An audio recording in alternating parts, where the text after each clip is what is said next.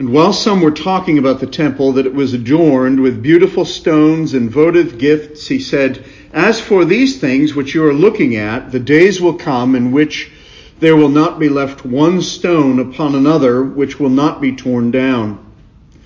They questioned him, saying, "Teacher, when therefore will these things happen? And what will be the sign when these things are about to take place?" And he said, "See to it that you are not misled, for many will come in my name, saying, 'I am he, and the time is near.' Do not go after them. When you hear of wars and disturbances, do not be terrified, for these things must take place first, but the end does not follow immediately." Then he continued by saying to them, "Nation will rise against nation and kingdom against kingdom, and there will be great earthquakes, and in various places plagues and famines, and there will be terrors and great signs from heaven. But before all these things, they will lay their hands on you and will persecute you, delivering you to the synagogues and prisons, bringing you before kings and governors for my name's sake. It will lead to an opportunity for your testimony. So make up your minds not to prepare beforehand to defend yourselves. For I will give you utterance and wisdom which none of your opponents will be able to resist or refute. But you will be betrayed even by parents and brothers and relatives and friends, and they will put some of you to death, and you will be hated by all because of my name. Yet not a hair of your head will perish. By your endurance you will gain your lives. But when you see Jerusalem surrounded by armies, then recognize that her desolation is near. Then those who are in Judea must flee to the mountains, and those who are in the midst of the city must leave, and those who are in the country must not enter the city, because these are days of vengeance, so that all things which are written will be fulfilled. Woe to those who are pregnant and to those who are nursing babies in those days, for there will be great distress upon the land and wrath to this people. And they will fall by the edge of the sword and will be led captive into all the nations. And Jerusalem will be trampled underfoot by the Gentiles until the times of the Gentiles are fulfilled." Let's pray. Lord God, we pray that you would add your blessing to the reading and preaching of the Word of God, and we ask this in Jesus' name. Amen. Jerusalem is a substantial city. It's almost a square mile during the late Second Temple period. And there were 200,000 people, it's estimated at least, that were immediately living within the city. But in 70 A.D., and then following up at a later point, some 100 plus, or some close to 100, 80 to 100 years later, there was another rebellion, of course, whereby the city was even further decimated. But in 70 A.D., we acceptably recognize that the temple itself and largely the city imprint was removed from all the way down to its foundations and was leveled. There was a first Jewish-Roman war in 66 to 73, in which the Roman army began a campaign against zealots who had established a temporary season of government. They had repelled the Romans, destroyed, in fact, one entire legion of the Roman army, and returned to the city, had then reestablished a quasi-government with the hope of restoring a settlement with the Roman Empire, thus restoring their own independent self-rule. They even minted coins during this short period of time, the intention being that they would expel the Romans entirely and forever, and they would see the kingdom of God restored in their sense or their apprehension of it. It was not long-lasting. 4 legions eventually would surround Jerusalem itself under Vespasian initially, and then under Titus, his son. Titus would eventually get the victory. In 70 A.D., on August 4th or thereabouts, Roman forces finally overwhelmed the defenders. After having made it through the first 2 substantial walls, they came to the third, were unable to breach it. Finally, eventually, they were able to set a fire to the temple, It burned overwhelmingly. They broke through the last wall, and they began killing many of the citizens. They had laid siege to the city on all sides, preventing anyone from leaving or coming in. For whatever reason, the zealots had set fire to the food supply at one point, with the intention that they would so make their situation egregious that others would have to fight, that God would have to intercede on behalf of his people. Nonetheless, there was internal strife surrounding zealots who had led initially the revolt, as well as those who were more politicians, as it were, primarily in the Pharisee party. There were killings. They were killing one another. There were famine and pestilence and even cannibalism in the last days prior to the Romans breaching the last wall. 1.1 million, according to Josephus. His numbers are questionable. Nonetheless, they are, I'm sure, at least in some way, representative of the truth. 1.1 million people killed during the siege, of which a majority were Jewish. 97,000 were enslaved as a result afterwards. Thousands were forced to become gladiators and eventually expired in the arena. Many others were forced to assist in the building of the Forum of Peace. What an ironic turn of events. And eventually the Colosseum. Those under 17 years old, which were few at this point, were sold into slavery. Titus and his soldiers celebrated victory upon their return to Rome. There would be the Arch of Titus, which would be established, on which would be imprinted in the relief the table of the presence of God's, or the table of presence, and a menorah, thus depicting the victory, as in fact all of these things, as well as all the internal treasures of the temple, were brought into, and paraded throughout Rome in order to show Rome's great military power. The Holy of Holies had been emptied. The most holy place was emptied of its treasures, and all were put on display in the center of paganism in the world at that time. Well, Titus, even himself reputedly, refused to accept a wreath of victory, having conquered Jerusalem at the last, because he protested and said ultimately that he was merely an instrument of divine wrath. And surely this is the truth we see in this passage this morning. Jesus speaking to his disciples, they questioning him relating to the temple as they observe its beauty. Jesus says, what you see will be thrown down. Let's examine this account and examine the veracity of Christ's prophecy and its significance for us today as we examine this passage this morning. I believe that this passage is relevant to us today, and that prophecy is always intended to move God's people to a certain perspective, a state of mind, and of expectation, of hope and faith, and of certain conduct of life based upon what we understand the future to hold. So, if we can draw it down into its simplest sense, God says to expect these future events. Therefore, I say in response, and depending utterly upon God's grace to do so, therefore, this future expectation of these events call for my moral, godly behavior based upon what I understand God will bring to fruition. Prophecy determines what we believe about the future, what we understand about God, and the consummation of which of human history, to which God is bringing all things.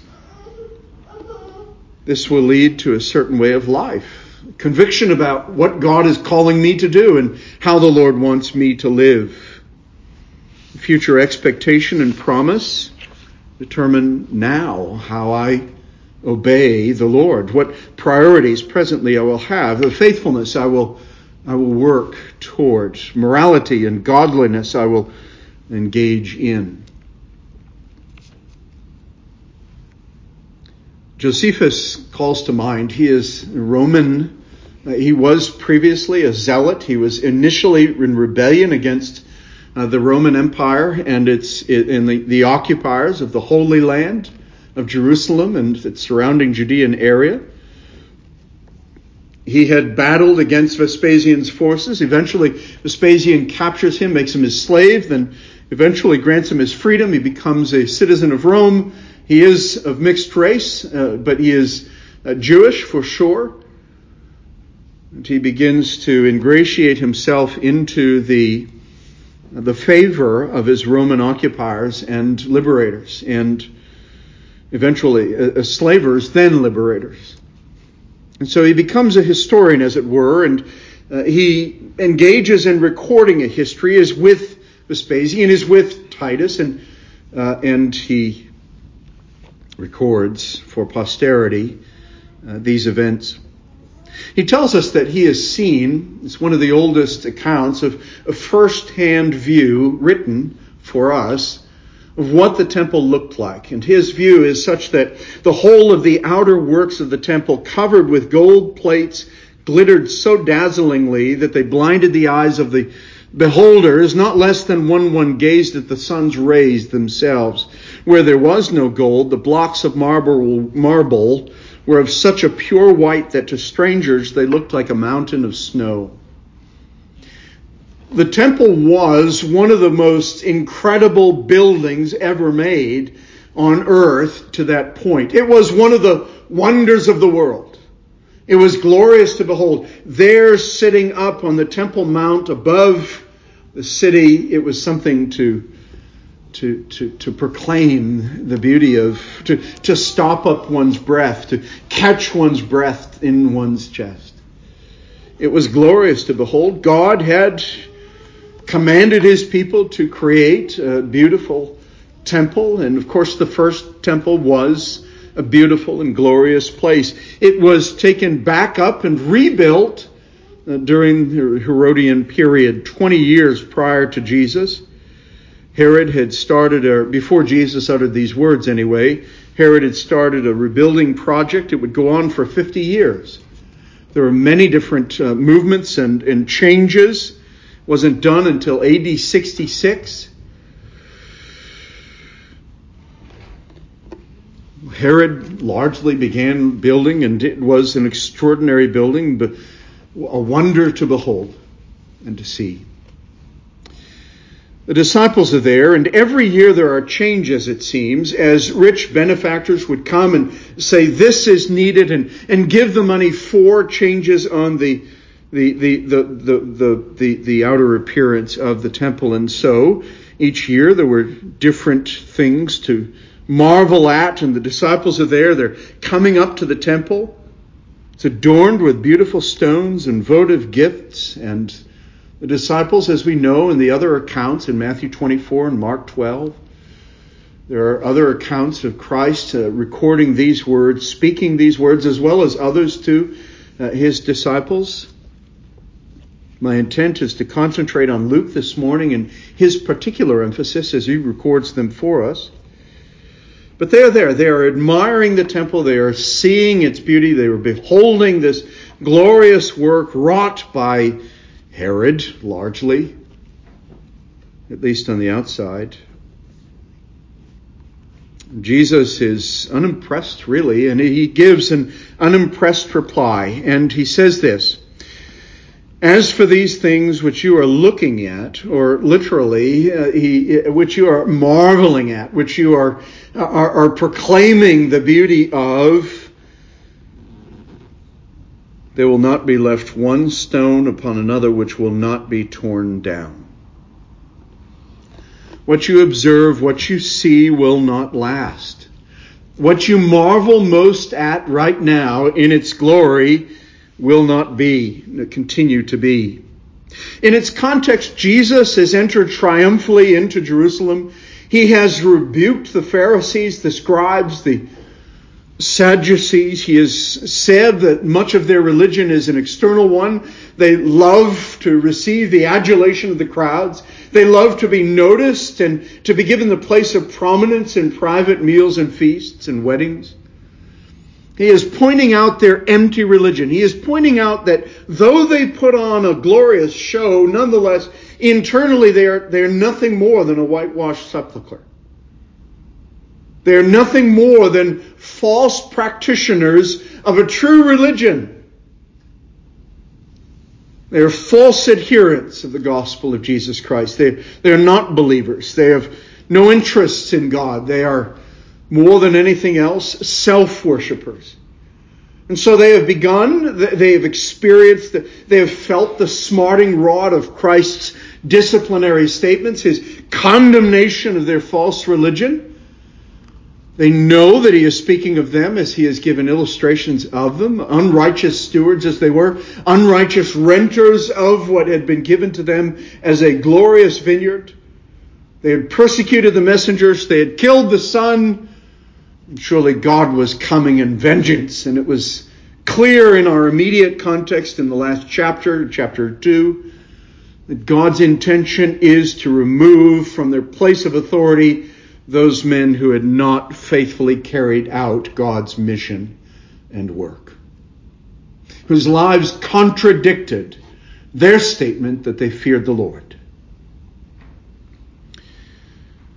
It is in that context that Jesus says specifically in identifying explicitly how God will go about removing them from that position, how God will go about destroying their empty religion.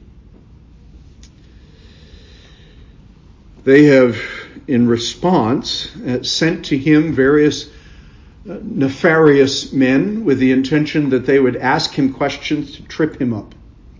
Their intention is to make him accountable to the crowds, catch him in something, and thus be able to bring suit against him into the courts that they might see him destroyed, condemned, removed, and their own place established more firmly. Well, Jesus has also cleansed the temple, proclaiming that they have made of that temple something other than what God had originally committed it for, that they were to proclaim the goodness, the greatness, the glory of God, that the glory of God should be preeminently what the temple was about. And yet they had created this odd amalgam of business and self-promotion and money changing and purchasing of sacrificial animals sort of enterprise that was little or nothing about God. And so the people were ensconced in a system where there was usury in the very house of God. There was a marketplace of the world brought into the courts of the Lord. It was a horrendous and wicked sin of which they were guilty. And so Jesus has made it clear that this will end, that cleansing was to be done first, barring that cleansing being effective. Ultimately, the Lord will bring Israel to their knees. That more than anything else, rather than the Roman Empire and the occupiers being the one thing most needed by the Jewish people, and the removal of that, more than anything what they were in need of is revival and reformation, renewal in the things of God.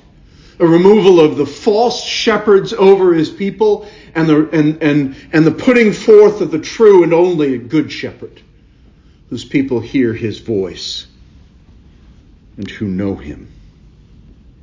And he who would not lose one of them. Well, we would look at verse 6 and say, it's not a very happy comment to make, now is it? But we understand why Jesus made it in light of my just previous comments. It's not a very happy comment.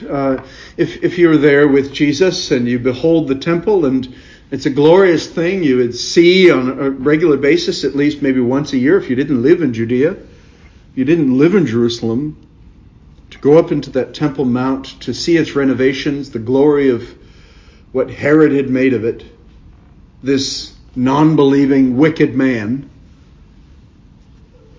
We might say on the surface, this isn't a very happy comment. Nonetheless, it is in reaction to those who are viewing the grandeur of the edifice as an evidence of God's favor. You see, Israel was guilty of doing this.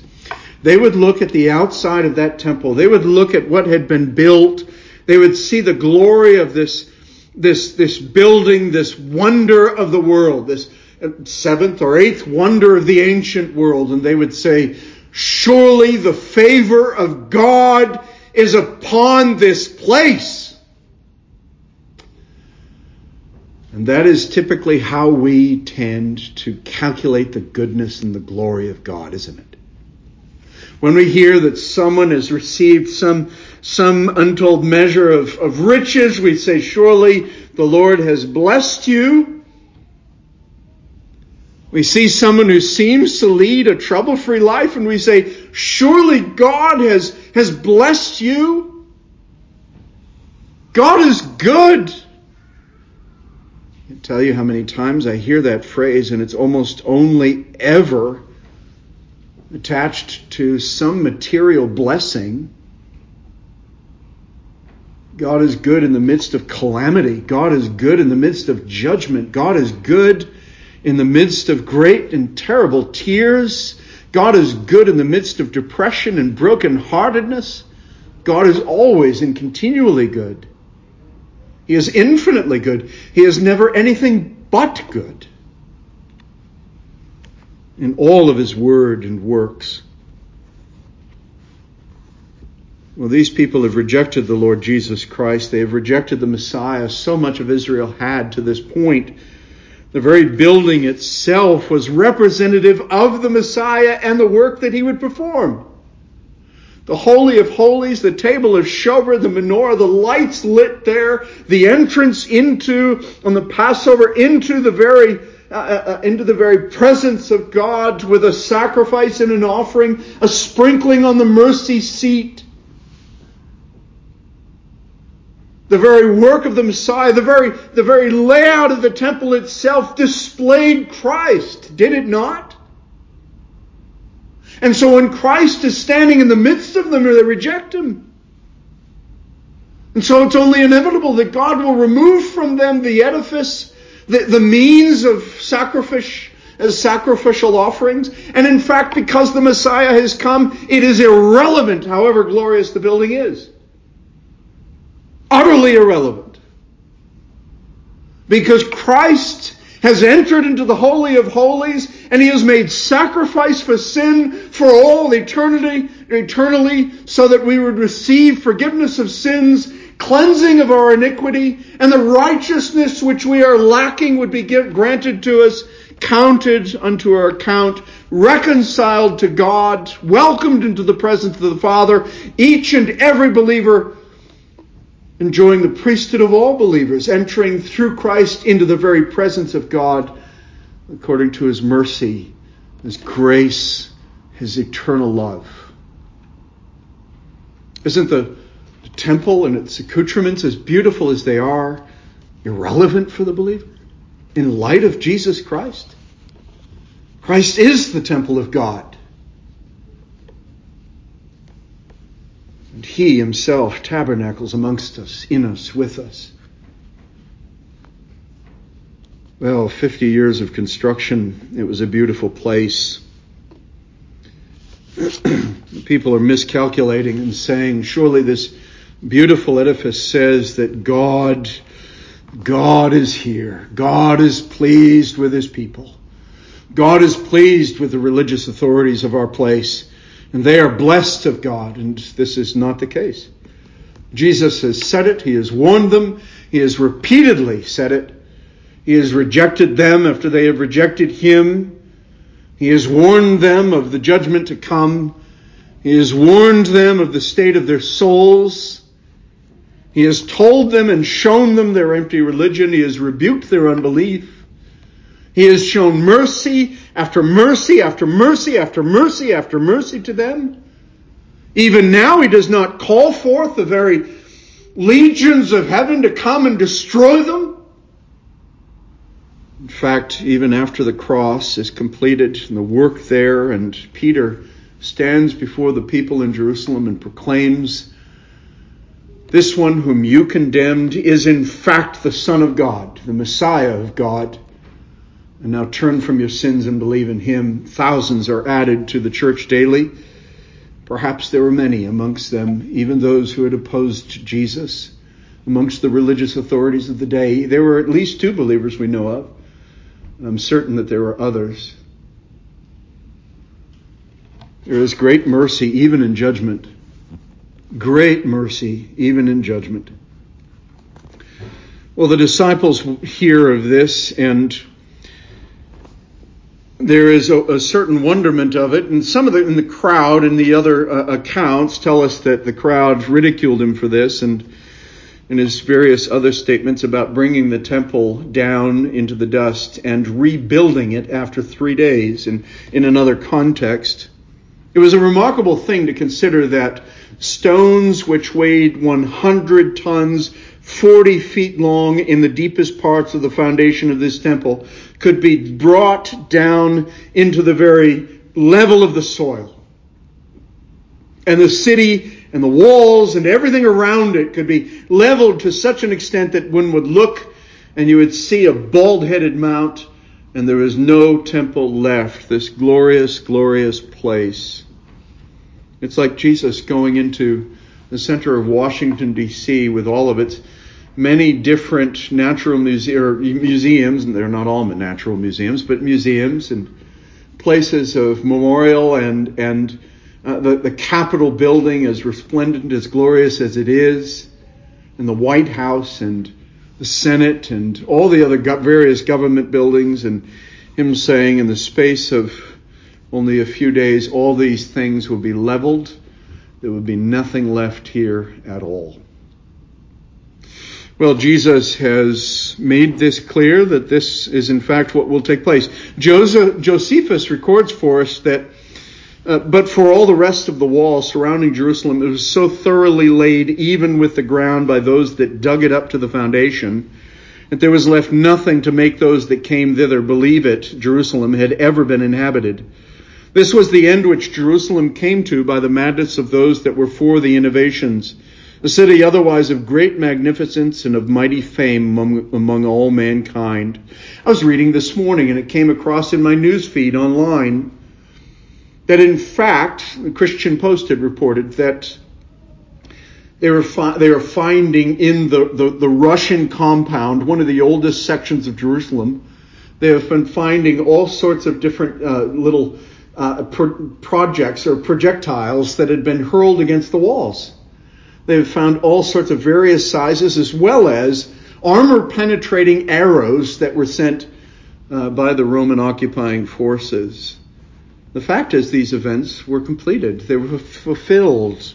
In 70 AD, this city was brought down to the ground. You may question Josephus's account of the fact, but further archaeologists who came after and at later points had the observation that, yes, indeed, Josephus's account was true. By the time the Romans got done, there was nothing left that would ever lead anyone to think that there was a great temple, a wonder of the world there, never mind a great city. And so the disciples are asking, when? When, Jesus? What are we to look for? What are the signs that would portend the carrying out of these things? Timing is everything, and their primary focus is believing what he's saying, and of course they do believe, and we're to commend them for that. He says it, and they immediately say, Teacher, when, therefore, will these things happen? There's faith behind those statements. They're to be commended for that, to take at face value whatever Jesus says is true, to believe and trust. And that's what they're doing. They're asking for a greater understanding of when these things will begin. But Jesus will refocus their concern from timing to trust. They're worried about the timing of it. When will these things occur? Will it occur during our lifetimes? What signs are we to look for in the unfolding events of humanity and of history? When will we see these things take place? And Jesus says, don't focus so much primarily on the timing of these things, but rather focus on and trust, trusting my words. And so often this is the question with Christians. We hear, we understand what God's word says. We understand what Christ tells us about our future. And we want to know about timing.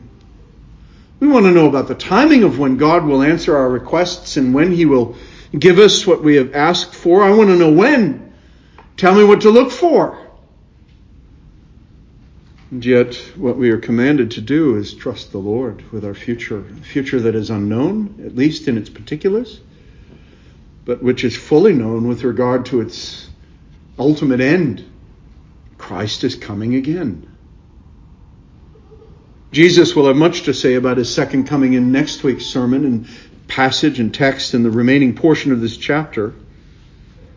But right now he's telling them about the destruction of the temple and of Jerusalem.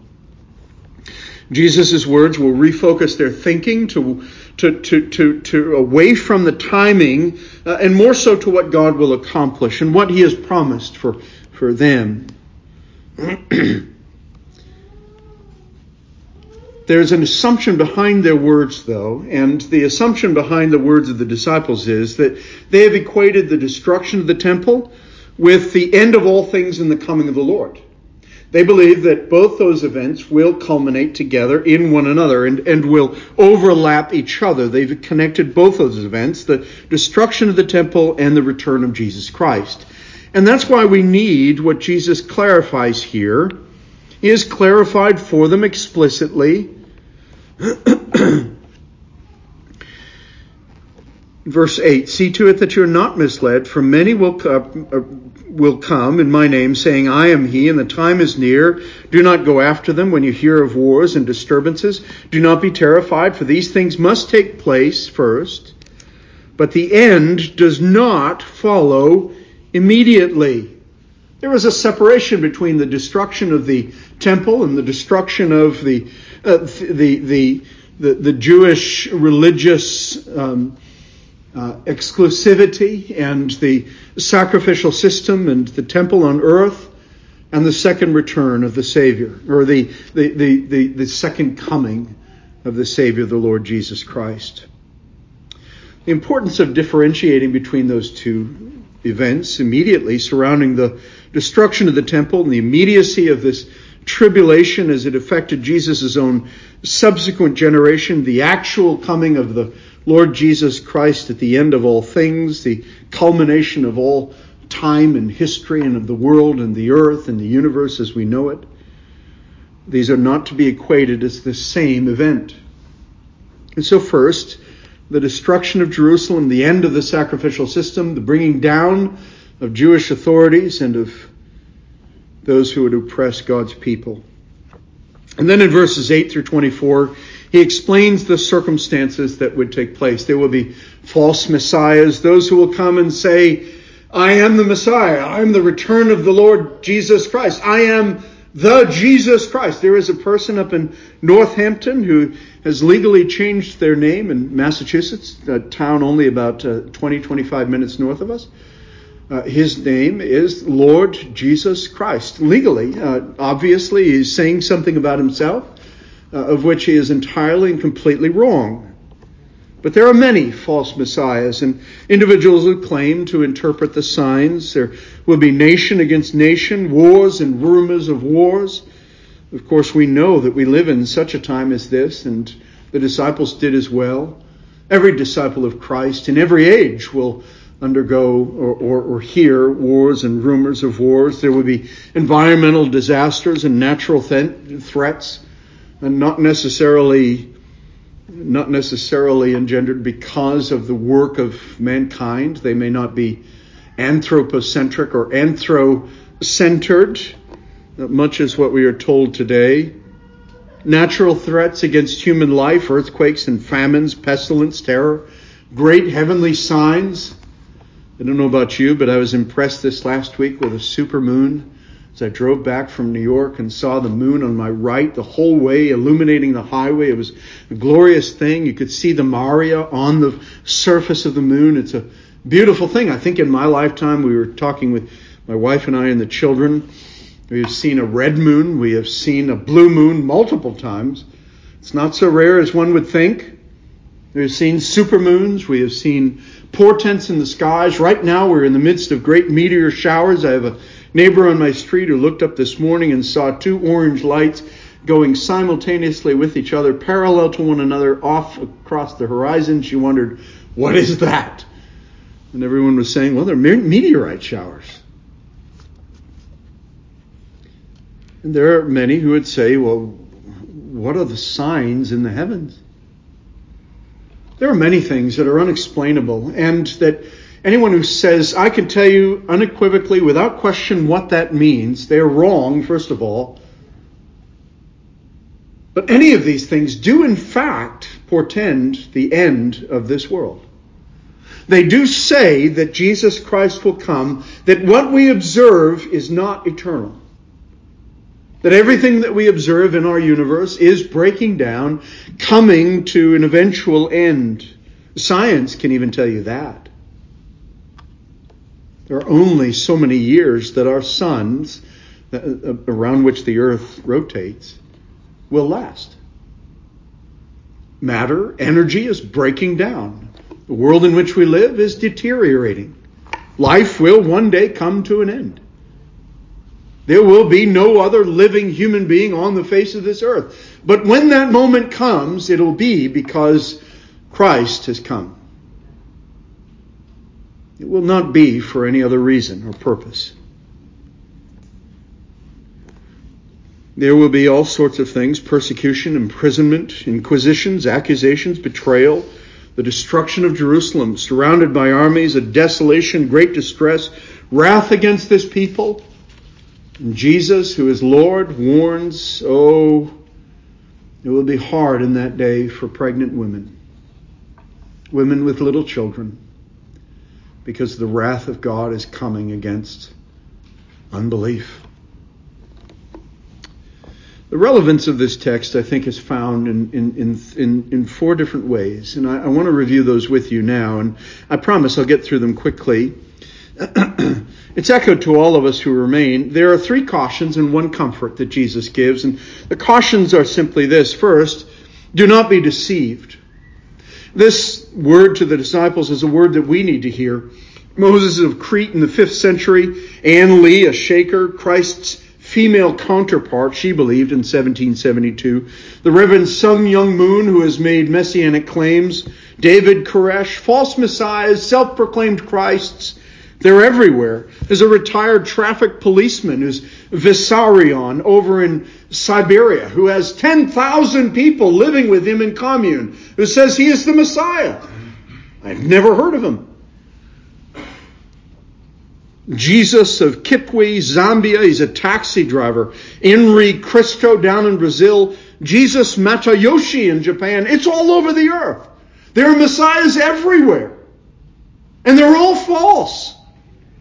There is only one Messiah. We are warned to expect an event where every eye will see and every ear will hear and every person on the face of the earth will know who he is in the clouds. As he comes, every eye will see, every ear will hear, every knee will bow, and the Lord Jesus Christ will be proclaimed in all of his glory, and all the world will see. He will not be hidden in the forests of Siberia. He will not be down in the deepest reaches of the Brazilian rainforest. He will come so that every eye and every ear will see and hear Jesus come in glory. Don't be deceived. Don't be carried off by unprincipled men who proclaim that they are the Messiah. I can say, have we not learned in this generation? I can say all sorts of things about myself. It doesn't mean that these are objectively true. I can say this morning that I am a Volkswagen. If I say it, you can laugh, but I am not a Volkswagen. And none but Jesus Christ, the eternal Son of God, is the Messiah of God's people. Don't be caught up with seemingly peaceful-looking individuals who are psychotically ill or malevolently evil and who foist themselves on the people of this world and say that they are the Messiah. So don't follow the charlatans. Don't be deceived. Know the Word of God. Seek the mind of God. Don't be caught up in vain speculation and numerologies or of holding God to our timeline. All of these individuals have an explicit priority, either self-enrichment or they run counter to the Word of God. Don't believe any of them. Secondly, caution number 2, do not be terrified. It is terrifying sometimes to be in the midst of a great calamity. Christine and I, when I attended seminary down in Mississippi, there were lots of tornadoes that went through and went near and went over our home. And there was an air raid siren on the corner of our street, not 2 houses down. When that thing went off, grab the mattresses, get to the center hall of the house, and get under. And that's what you do. Because you never know when, in fact, one tornado worse than another will come over and completely remove the roof off of your head or off of the house and leave you exposed along with your children. And so that's what you do. Now, it's disheartening and scary, and it feels like it's completely and totally random. But what Jesus is cautioning is that all of the events that we may ever see or behold in this world are God ordained. God ordained. There is nothing that we will ever see, nothing we will ever undergo that God has not approved beforehand, commanded to take place, and has in fact declared it necessary. Jesus says these are necessary events. Trials will continue. Wars and persecution and famine have continued. They are going on in the world today, even now. But what are they all intended for, along with trials and persecutions and difficulty? God is preparing a people for himself, sanctifying unto his great name the bride of Jesus Christ, preparing the church for everlasting glory. So don't be surprised. The Christian life is fraught with danger. There are always trials and tribulations. The path is always one of difficulty. You and I, we have need of endurance. There is cataclysmic upheaval of this city, Jerusalem, but it doesn't undermine God's purposes. And the death of his people and the persecution and famine of his people, even those, do not undermine his purposes. He is bringing all eventually to a glorious end. So, believer, don't build your foundation here. Doesn't mean you can't build your home, that you can't have a reasonably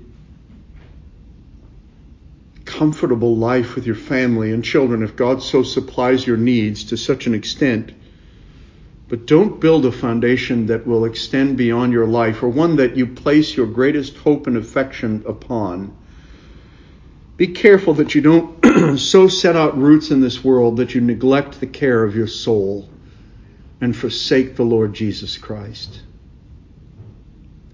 Put your home, put other people in your life, put all of your resources and all the things that you possess in a particular category that is less than living for Christ and standing before him one day with great joy.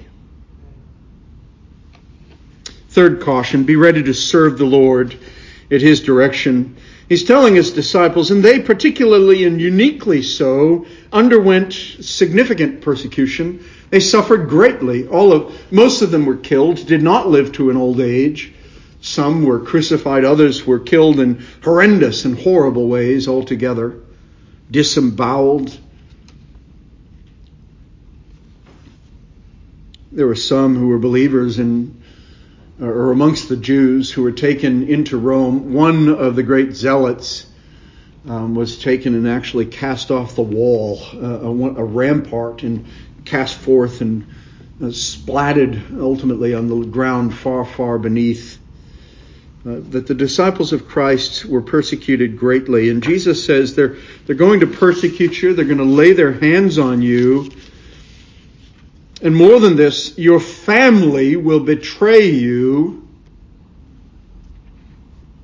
And this is a message for every believer, is it not? Doesn't Scripture tell us that we are to expect trials and persecution, tribulation. Didn't Jesus tell all of his followers that tribulation is something that every believer will experience?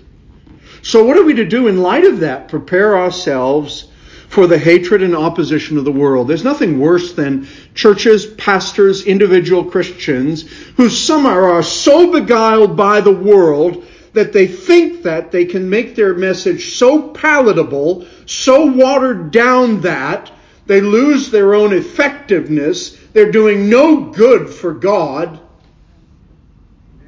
They become friends with the world. The church is not in the business of bringing the world into the church. The church is in the business of bringing the church into the world, going out into the world, making disciples in the name of the Lord Jesus Christ. And yet so much of the world has come into the church. There's some significant parts of Christ's church that has forgotten the Word of God. Ichabod is placed over the building that once housed many godly men and women who built and who gave toward the kingdom of Jesus Christ and the establishment of the kingdom in the life of the community of godly believers. Increasingly, we hear government authorities and people in the press telling us that the single greatest threat to America's security and freedom is Bible-believing Christians, homeschooling parents, men and women and their children who believe that marriage is between a woman and a man, that homosexuality is sin, and God created man male and female. But it's more than that. Christianity is not a political force.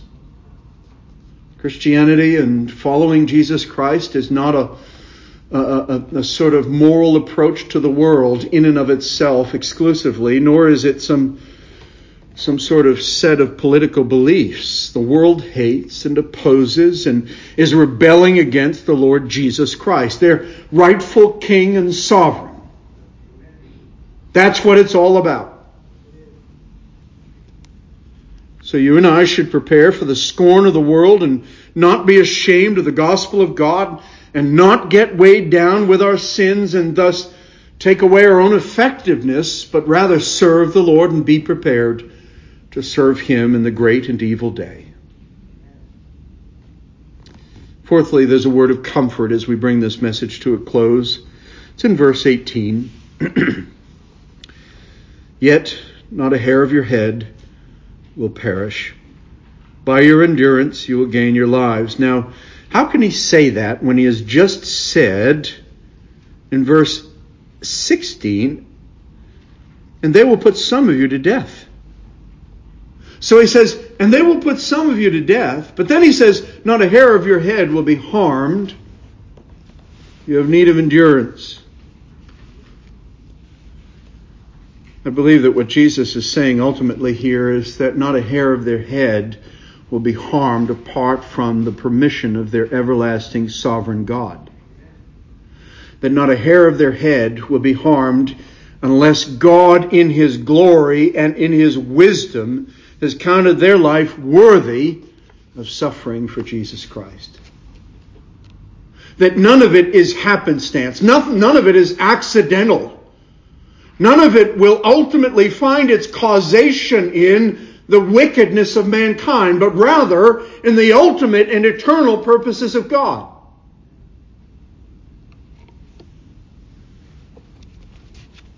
You are immortal until God is pleased to take you home.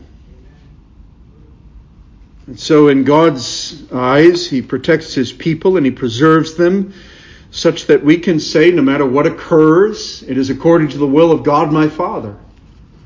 No one can touch nor harm me unless it is His will. And if it is His will, then God help me to bring glory to His name. There's comfort in knowing that every circumstance has been foreordained and is necessary. There's great assurance here. Eternal life, if we endure. Nothing can or will ever separate us from our God, even those who endure great sacrifice or who must ultimately give their life for the kingdom of God. The Lord has promised that whatever is lost will be manifoldly returned in the kingdom of heaven, even a hair of their heads cannot be harmed apart from his will. Truth, ultimately, dear friends, as we conclude, is intended to prepare us for something.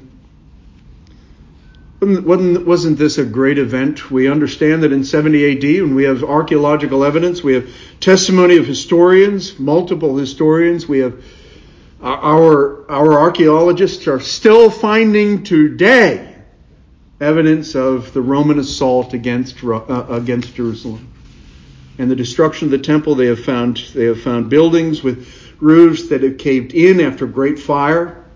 The whole city was torched. What should we do?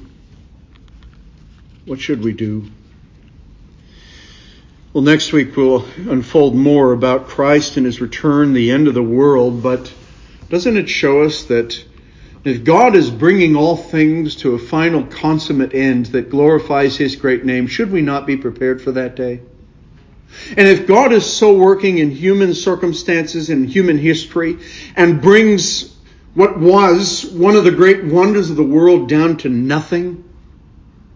Isn't it true that we should therefore not trust in our resources and things and not go another day without making certain that we have fled from the hills to the Lord Jesus Christ in light of future events which we know will take place?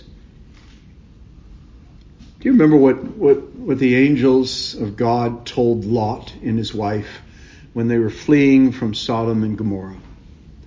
Flee. Flee and do not look back.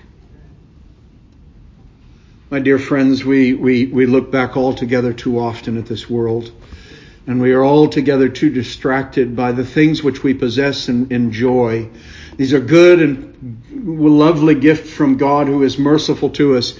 But do be careful that you do not worship the gift rather than the giver. Make certain that you and I must understand that the consummation of all things is coming. That the God who has brought Jerusalem to its knees and down into the dust of the earth will destroy the very dust of this earth. Christ is coming. Don't look back longingly at your old way of life. Flee. Flee to the Lord Jesus Christ. Rather, isn't it better to be humbled under the mighty hand of God rather than to fall fearfully into the hands of the living God who is bringing about his wrath upon this world and who is bringing it all to a final end? It is a fearful thing to fall into the hands of the living God. It is appointed unto man once to die, and after that the judgment. What do you do until that time, knowing that all things are coming to an end, least of all your life one day, soon? Your body will go to the grave. Turn from your sins. Why should you die? Why should you be lumped in with all the rest of this earth? Because you've heard the gospel. You've seen and you know that the world is coming to an end. You know that God is working powerfully in human history. You know that there are wars and rumors of war. You see the unfolding of what Christ has promised would unfold. And so prepare to meet your God this day. Turn to the Lord Jesus Christ. It is not necessary that you die. Rather, it is necessary that you turn. Would you rather die and enter into a Christless eternity of everlasting torment and judgment rather than to turn to a God who says, "You will not be harmed apart from my will"? All things ultimately are leading and turning for your good. You will glorify my name, and I will receive you as my son. I urge you, dear brothers and sisters, don't take another step, but flee to the Lord. Enter in at the wicket gate by faith. Enter into the Lord Jesus Christ. Commit your way to him. Turn and repent of your sins. Believe on the name of the Lord Jesus Christ. If you have already trusted in Christ, then you know what your future portends. And that is that one day you will be with the Lord. What manner of person ought you to be in regard to holiness, knowing that all things are coming to such an end and that Christ is coming soon. May God help us to endure. Let's pray.